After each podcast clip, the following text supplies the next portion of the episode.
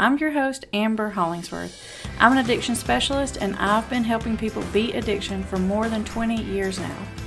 This podcast is for people who want to know how to get through to an addicted loved one, for people who are tired of being told that they just need to stand back and wait for their loved one to decide to do something about it.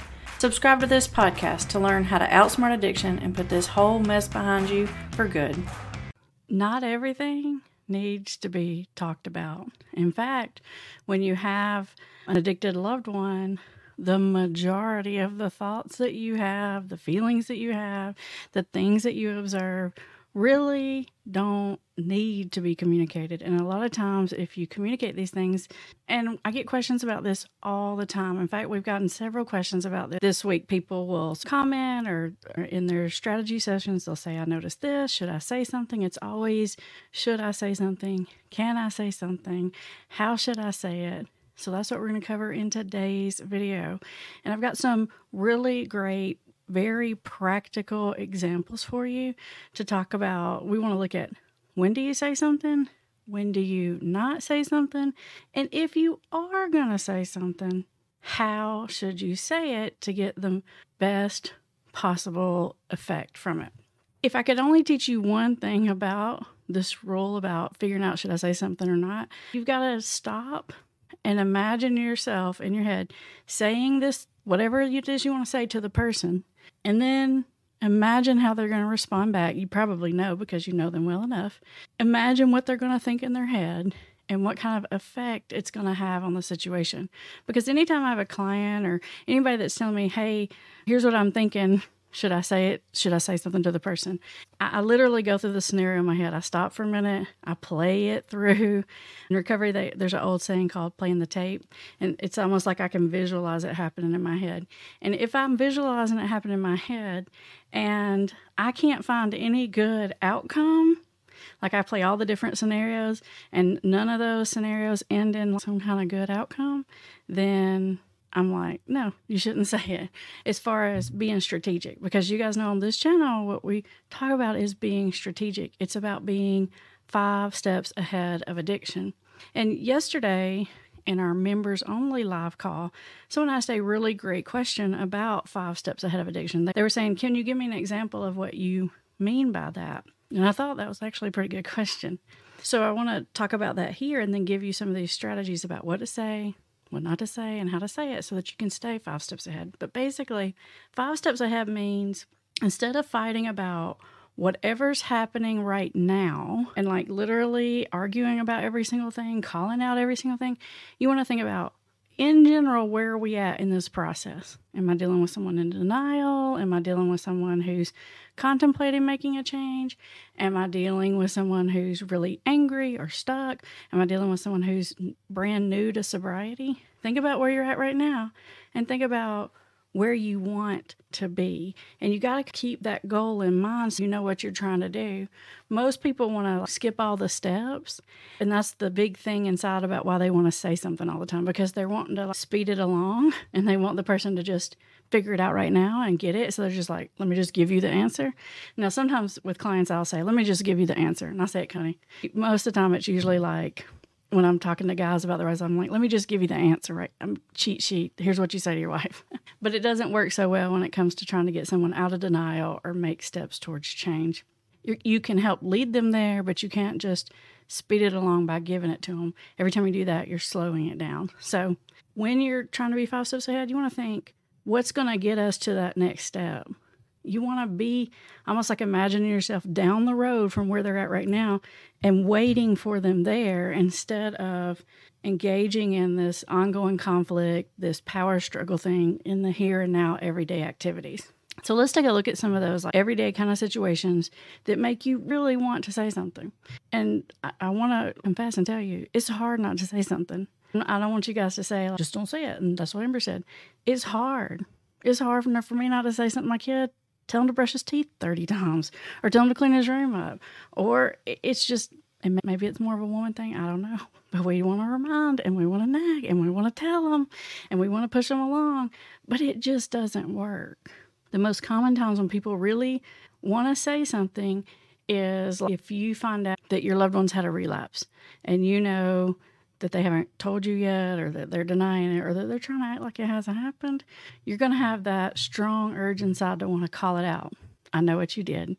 Or if you find out that they're sneak drinking or sneak using and or you found their stash or whatever it was you're going to want to call it out another one that's really hard for people to understand why i say don't always call it out is when someone's lying to you like you don't always have to call out when someone is lying to you there are times when that's helpful and there are times when that's not helpful. That's one of those situations where you have to go in your head and you have to play out the different scenarios and possible outcomes and you got to think to yourself does this get me closer to where i want to be? It's all about the strategy. Another thing that family members want to call out a lot is like when someone's intoxicated or drunk or high or whatever it is and then you want to say like i know you've been drinking or i know you're high or this or that and then even it could be so obvious. They could literally be like fall down drunk and you're calling out and they're going to deny it. That's another reason why not to call it out because then they're going to deny it and it's going to make you about 4000 times madder. And then you're going to say all those other things that you've been trying not to say on the list here and you're going to say a whole bunch of things that you don't need to say and that's going to take you backwards in your goal towards wherever you're trying to get whether it's out of denial talk to a counselor, go to treatment, stay sober 30 days, whatever that next step is for you, it's going to take you backwards. Now, there are some times when you should say something. We're going to talk about those in just a second. But I do want to bring this up. I saw a couple of comments recently where people put on my videos, they said something like, I'm tired of being the nice guy. I've had it. I'm done and I'm out. And actually, when I read those comments, I'm like, I get it. it doesn't even make me upset or defensive. There's never a time when in my mind where I'm like um, thinking you shouldn't detach, you shouldn't back up, you shouldn't leave a situation. There are plenty of times when you absolutely should do that. So I like to remind you guys every now and then, even though I'm giving you these tactics, it doesn't mean I'm saying that you should stay if it's a bad situation for you. If it's a bad situation and you need to get out, do that. There's several videos on this channel that talk about how to make that decision. I think one of them is called like Four Reasons to Walk Away. There's a couple more. You can take a look at those and that will help you with that decision making. But if you are tired of being the good guy or bad guy and you want out, by all means get out. These are the strategies that I want you to use if that's if what you're trying to do is get this person to move towards change. So just because you can doesn't mean you should please hear me. I'm not telling you you have to stay, you have to be walked all over, you have to be treated badly. I'm just telling you the strategies that work. Now, here's what you should say something about. What you can call out, and you have to be careful about this, so listen closely. You can call out like uh, some kind of problematic or negative behavior that's maybe like a result of the substance use or the addiction. For example, if your loved one gets really intoxicated and they say really mean things, you can say, don't say anything about the drinking, just say, hey, you said some really mean things to me last night. Because they know it's because of the drinking. You want to let them connect that dot, and that actually makes them feel more guilty actually because they know the truth. But if you try to bypass letting them connect that dot, it'll have the reverse effect. It'll make them resentful. Or if they ghosted you or didn't answer the calls or skipped out when they were supposed to be at a function, if you want to say something, you can say, Hey, I was really disappointed that you didn't show up at X, Y, or Z, or I thought this was going to happen. Let them connect the dot between the thing and the substance use. But if something's important to them or that it's a value of theirs or they're behaving in some kind of way that they wouldn't want to behave like that, normally that just would not be in their character, you can bring up the behavior, but do it indirectly. Let them connect the dot. Now, other things that you definitely do need to say, and this is probably the most important thing I'm going to tell you is you need to say every time you see something positive we all know positive reinforcement works better than the negative reinforcement as far as getting somebody to move along strategically. But we forget sometimes to call out the good things. And not only is it the nicer way to interact with someone, just in general, but what happens when you can't acknowledge somebody's good qualities is it makes you lose all credibility. So you guys know in the practice, I usually see the person has the addiction problem. And one of the things that keeps people stuck and they stop listening to you is they feel like they do all these other great things, but all you ever talk about is they're drinking, they're using, they're looking at their phone or whatever it is.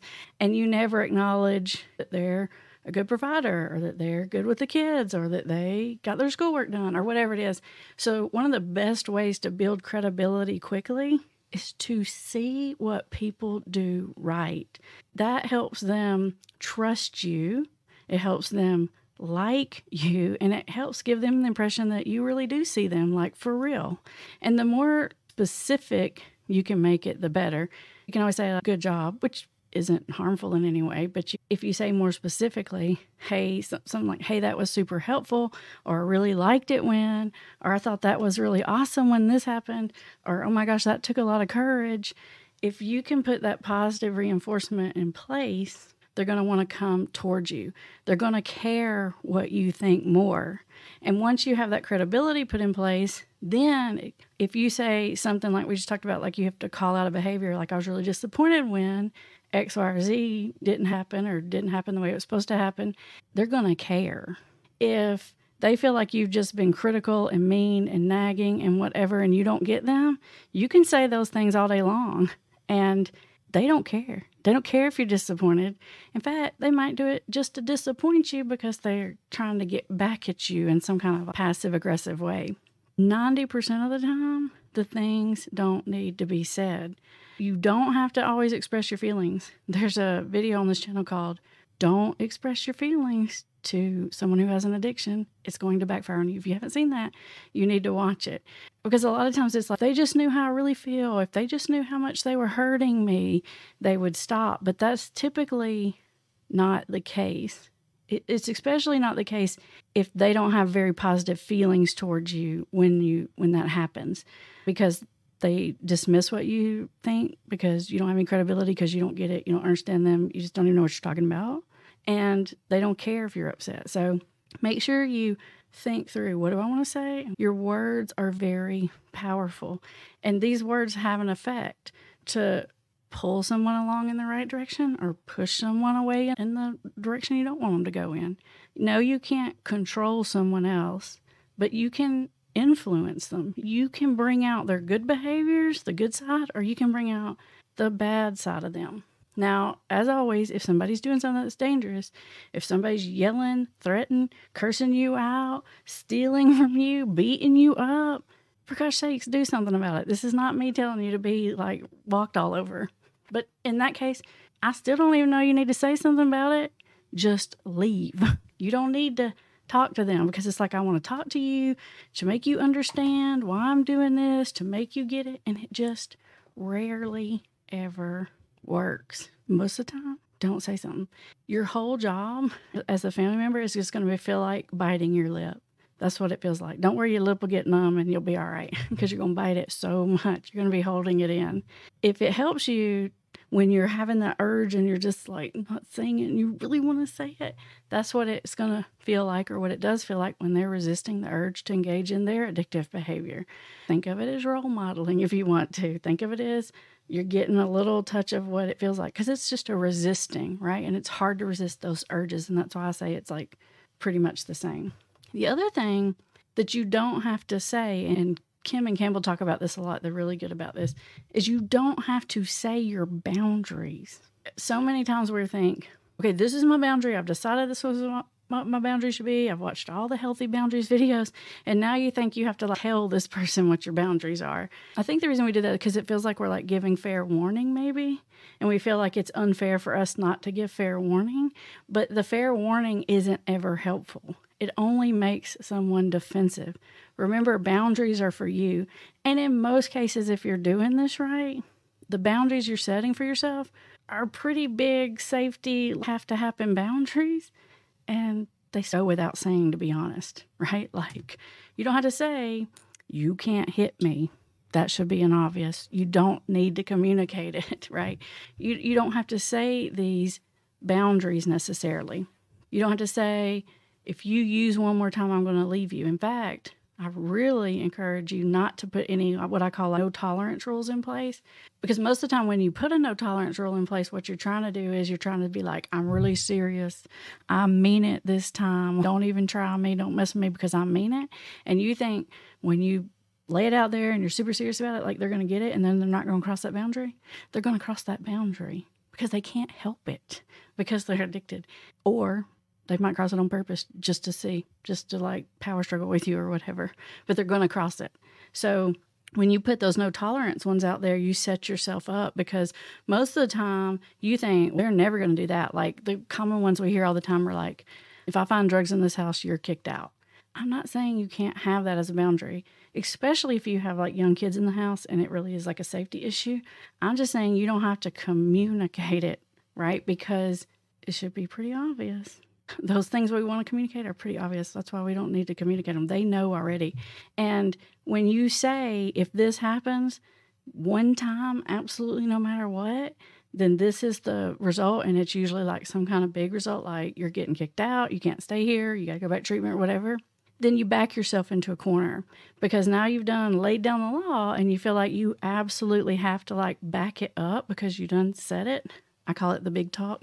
and then you got to back up the big talk when maybe you're not really ready to back up the big talk. And when you put those big no tolerance rules out there, they're more likely to lie to you if they know one slip up is going to result in, I'm going to call your probation officer or something like that.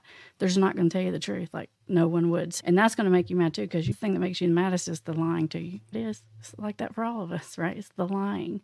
When you can create a more supportive, encouraging space, they're more likely to tell you the truth and they're more likely to figure out the problem faster. Because I know I say this all the time, but usually they know it on some level deep down inside. But they're just so busy fighting with you about it that you're slowing down the process. I, we see this every day and it just works. It works almost like every time. If you will do these steps, your person's chances of getting better are actually pretty good.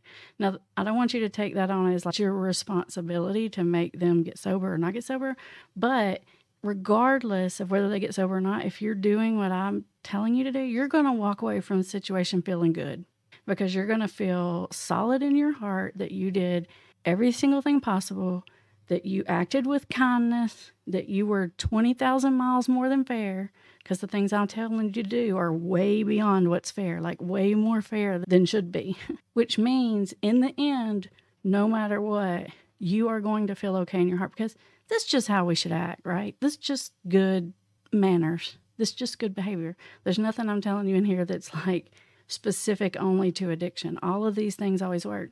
And when you're thinking of calling someone out, Brie and I were talking about this yesterday, and I said it's like calling someone out about their weight, right? Like maybe your friend has gained some pounds or whatever. In what universe is that ever helpful? Unless they've told you to call them out. And even then, I still don't even know if that's a good thing to do. You better think about it. Because the person probably knows that. And when you say something, it's going to make them defensive. Think about some problem you have in your life that you keep doing over and over. We all have something, right? Maybe it's spending, maybe it's eating sweets, maybe it's being critical, maybe it's watching too much Netflix, whatever it is. You've got some problem. And even when you know it, but if someone calls you out, it's going to make you defensive. It's like a reflex. You can't, you almost can't help it. Sometimes you can think it through and get undefensive later, but even that's like kind of hard. So think about yourself, think about your own flaws, and think about would it really be helpful for someone to call you out directly about that? In most cases, that's a no. If you'd like to get access to more advanced recovery skills, consider joining our private membership program. Each month, you'll hear from myself, Campbell, and Kim about our individual perspectives on an advanced recovery concept. And you'll get access to our members only live calls where you can submit questions and get feedback about your specific situation. To learn more about our membership program, click the link in the description. All right, KBC says, a homeless addict who does not want to confront because he's afraid of facing reality. I have to support and provide shelter, cannot get treatment because of lack of resources. Is there anything can be done? When you say lack of resources, yeah, it's definitely harder when someone doesn't have like insurance or they don't have they cannot like just afford to pay for these really expensive treatment centers and some of them are very expensive, so I hear what you're saying. But almost everywhere, at least in the United States, in, in any big city, there's going to be some state ran drug and alcohol treatment facility, or some church ran, or some United Way ran treatment organization. There are organizations out there that work with people who don't have resources. Now, it may feel like there's no resources because your person may say, I'm not going there. but I'm not going there is different than there are no resources. There are some resources. A lot of those resources are, are hard resources because a lot of those resources, they don't put up with a bunch of crap. so if you go in there with a bad attitude, if you pull in shenanigans and all that, they're not going to tolerate you. They're more hardcore about the rules and stuff like that usually. So that is a somewhat of a drawback, but there's almost always some resources out there. The question is whether or not your loved one or that person will agree to accept those resources. Teresa says, How do I tell the difference between putting myself in the bag I roll and poking the bear? Last night I saw he was hiding a bottle behind the mail in the desk. Do I call out the weird? Think about it like this if you caught me sneaking a Reese's cup out of the pantry late at night, do you think it would be helpful to call me out? Probably not. And that could definitely happen. it's just not helpful. The thing that you got to ask yourself why do you want to call them out? What possible responses are there? The first response is almost always going to be no, some version of it didn't happen, you're crazy or that's old. Some lie, just some bold faced lie is what you're going to get at first. And then if the conversation goes on further, what you're going to get is then they're going to switch it and turn it on to you. So you're going to get some version of like gaslighting, or they're going to get some version of you're just a critical, nagging control freak. And if you weren't like that, I wouldn't have to hide it. They're going to turn it on you. So imagine this conversation where you say, Dude, I saw you put that bottle in the desk behind the paperwork, is that going to come out good in any way? Just ask yourself that. And, and maybe it would if you know this person and you know them so well that maybe they want you to call them out or something like that, then okay, but usually not. Call out the good things, compliment them. So the house is crumbling around me, and I say, Wow, look, the little vase didn't break. Hard to feel genuine about that. Feels like I'm living in denial. I know it does feel like that. It feels like, why am I? It feels like you're letting these things happen, but you got to ask yourself, what could I do to stop it? The only thing you can do to stop it is to throw this person out or for you to leave. And both of those responses are okay. But if you're not ready to do that by calling out, like, hey, thank you for dusting the little vase up there on the mantle or mm-hmm. whatever it is, guess what? They'll dust two vases tomorrow and it feels small but gradually you're going to see these changes the changes in their attitude changes in their behavior and those are other good things you can call out when i say call out the positive it doesn't even have to be specific behaviors it can be specific thought processes it can be hey that was really sweet of you or you were so kind the other day to those people or that was a really fair decision that you made or whatever so calling out their thinking process is going to get you more good thinking process it, it feels strange but it grows. These are little seeds that you're watering and that you're planting, and they grow. If you do it today, tomorrow you'll have two. And if you water those, the next day you might have four. You can build someone in the right direction, or at least trying is your best bet. If you've done it and it just doesn't work and it's crazy making, it may be time to go. But calling it out and arguing about it isn't helpful. Tara says, follow up. How can I avoid getting caught up in an argument and blowing my top? Is this a situation, Tara, where the person is provoking you? Or is this a situation where you're like saying, I know you've been drinking, like you're like calling them out and then they like do the gaslighting thing and then they blame you? I've said some awful things to my sons and apologized. I've told him I will work to be better in the future and it happens again. I get caught up in the heat of the conversation and lose my focus. I see what you're saying. So it says like you got to think about this as almost like your recovery, right? And just like I tell you, they're going to have lapses you're going to have lapses because you're human. And the best thing to do if that happens is just to own it and say, I know I lost it yesterday. I really am trying to do better.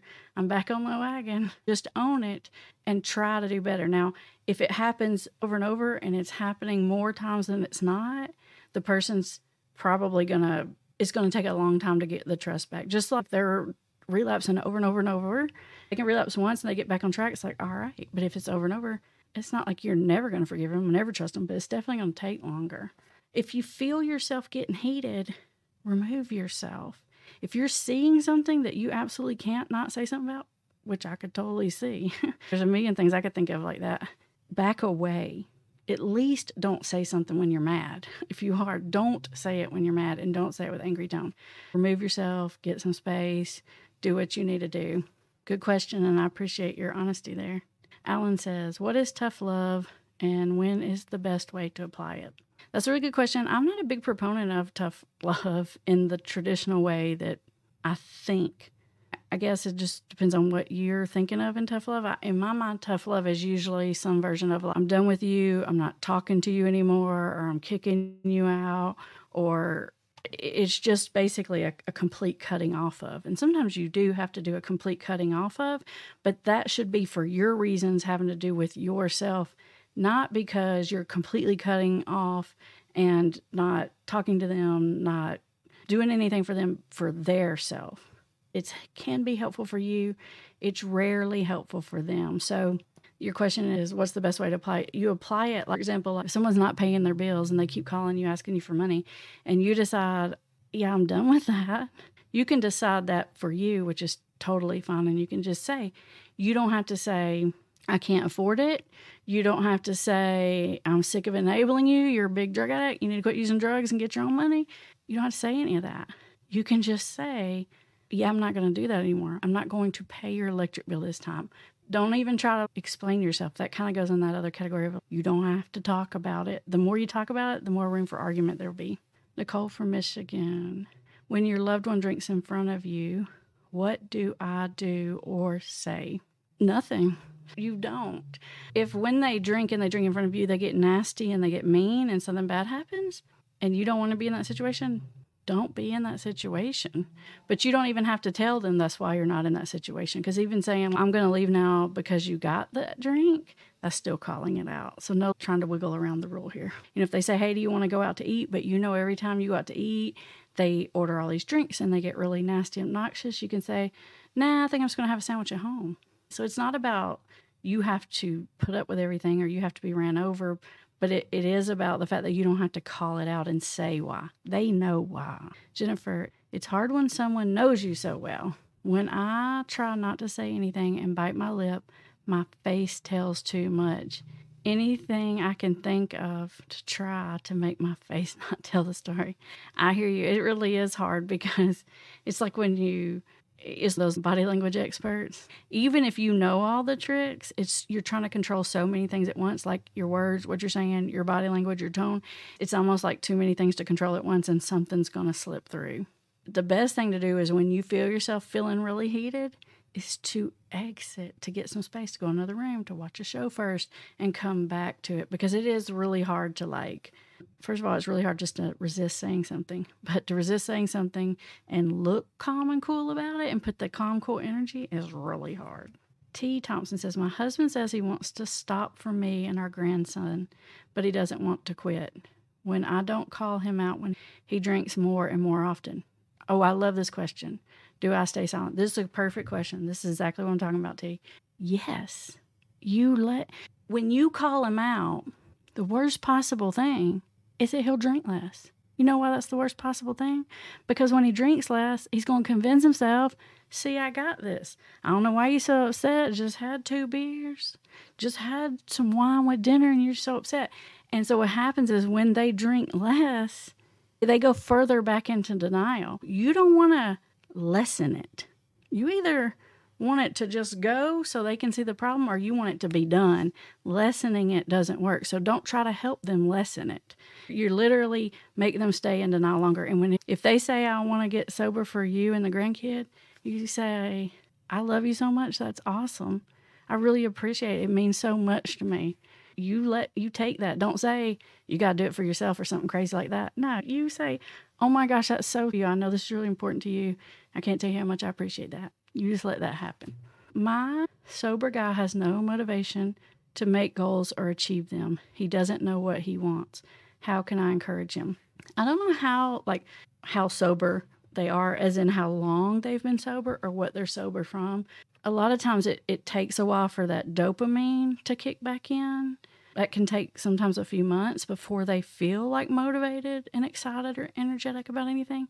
But you can stimulate that dopamine just by positively reinforcing them. Say, hey, you're having a good hair day. You look good.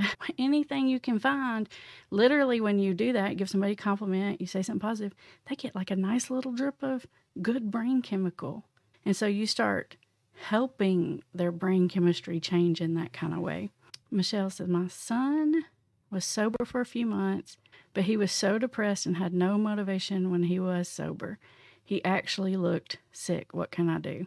Most of the time, when people get sober initially, like the first 30 days, they it's it is hard and it's common for them to feel more depressed and not have motivation. It usually does start to get better after that. If it doesn't, like if I have somebody that's been sober like a couple months and they're not feeling better, and some very rarely, but occasionally maybe even feeling worse, then I think that's when you got to say, okay, there's like an underlying depression here, maybe some anxiety, trauma, like something for real under here that's not just being prompted by the substances. And we need to deal with that. It, it could be a, a medication, like a brain chemistry thing, it could be a counseling thing, a trauma thing, but that's a good time to deal with it. And then the other thing too is, and I, I don't know that this is in your case, I'm not really saying this to you, Michelle, but I'm just saying this to other people. Sometimes the addicted person doesn't want to give you the satisfaction of seeing and knowing that they feel better. So sometimes they'll act unhappy and depressed and like they're still miserable because they're still hanging on to this power struggle with you. I'm not saying that's you, Michelle, because you're saying you like you can tell by looking at them, but but they don't even want to admit to you that they are better or that you were right about something. Let's see. Walked away from my is it boyfriend because he relapsed after rehab, but he was dry drunk. I tried to help and support how do I know if it was the right thing? How do I heal from all the damage, lying, gaslighting, cheating? Usually, by the time someone walks away, it's usually you've done everything you can do. You're done.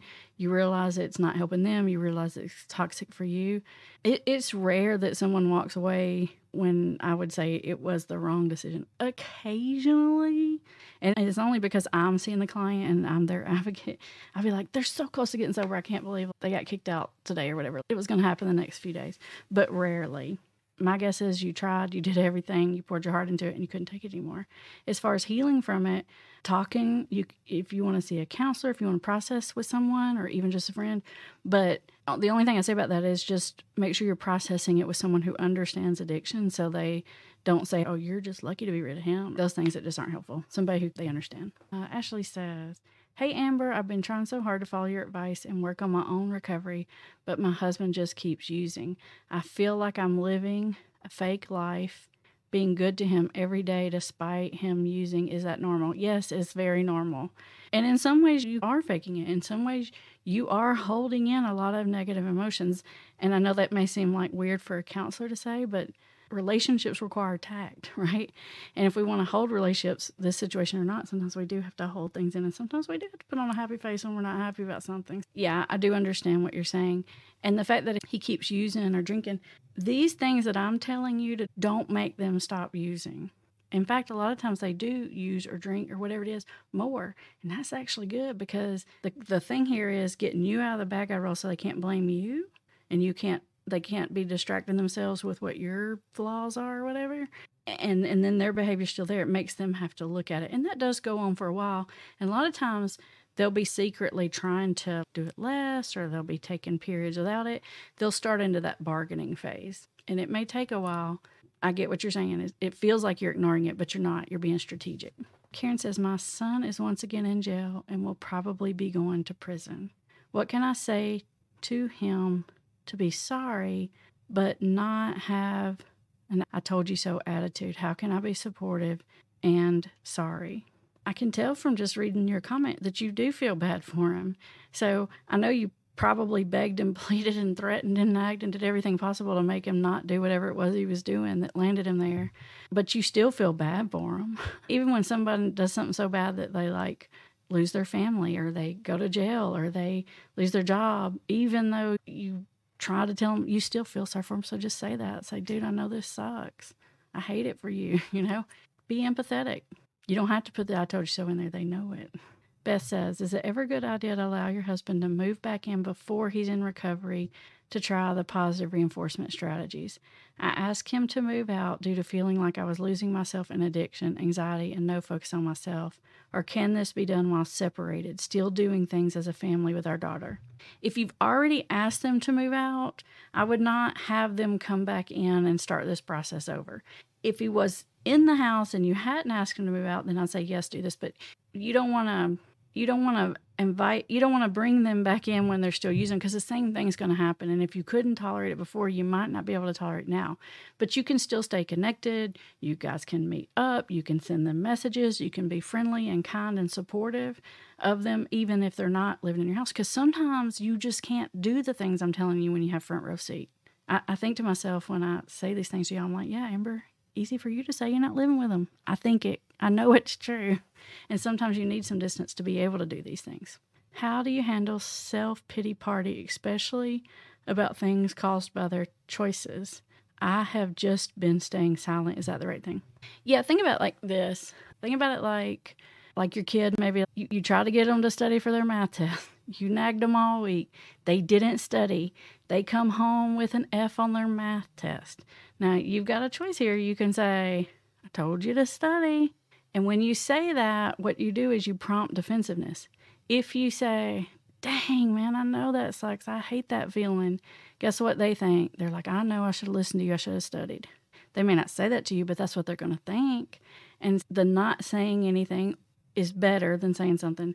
But even better than that, if you say something empathetic, it's even better because then they they literally are going to acknowledge, I know she told me I should have listened. Like I said, they may not say it, but they're going to think it. My son expressed that if he stops fentanyl, the most overdoses happen when relapsing, and his reason for not stopping is there a way to respond to his reasoning? That's ridiculous, Nancy. It's not ridiculous in that the fact isn't true, but it's just a ridiculous rationalization. I'm not going to stop using fentanyl because most relapses happen in relapse. There's some truth in that, but that reasoning is just BS. That doesn't mean you should call him out on it necessarily, but that don't make no sense. Yeah, that's not a good reason to keep doing it. And, and I know you know that. Why is it when you confront the drinking, the demon comes out, anger and hate I've never seen from him before. Exactly, Grace. That's exactly what we're talking about. Because it makes someone defensive, even when they know they're in a wrong. It hits that shame button, and shame feels so horrible that we'll do almost anything to make that shameful feeling go away. And one of the fastest ways to make it go away is to get angry instead. And so it's that anger that's coming out to protect them from that shame because it's such an uncomfortable, bad feeling and because they know it makes you shut up. It's also a manipulation tactic sometimes because they know if they throw a big enough fit, you'll stop saying something. Thanks for listening to our audio. But did you know these episodes are recorded live on YouTube? Join us Thursdays at 1 p.m. Eastern to participate in the discussion, ask questions, give and get feedback. Any featured links discussed in this episode can be found in the show notes. And lastly, my goal is to spread recovery faster than addiction is spreading, and I can't do it alone. You can help support my mission by leaving a review for this podcast or sharing it with a friend.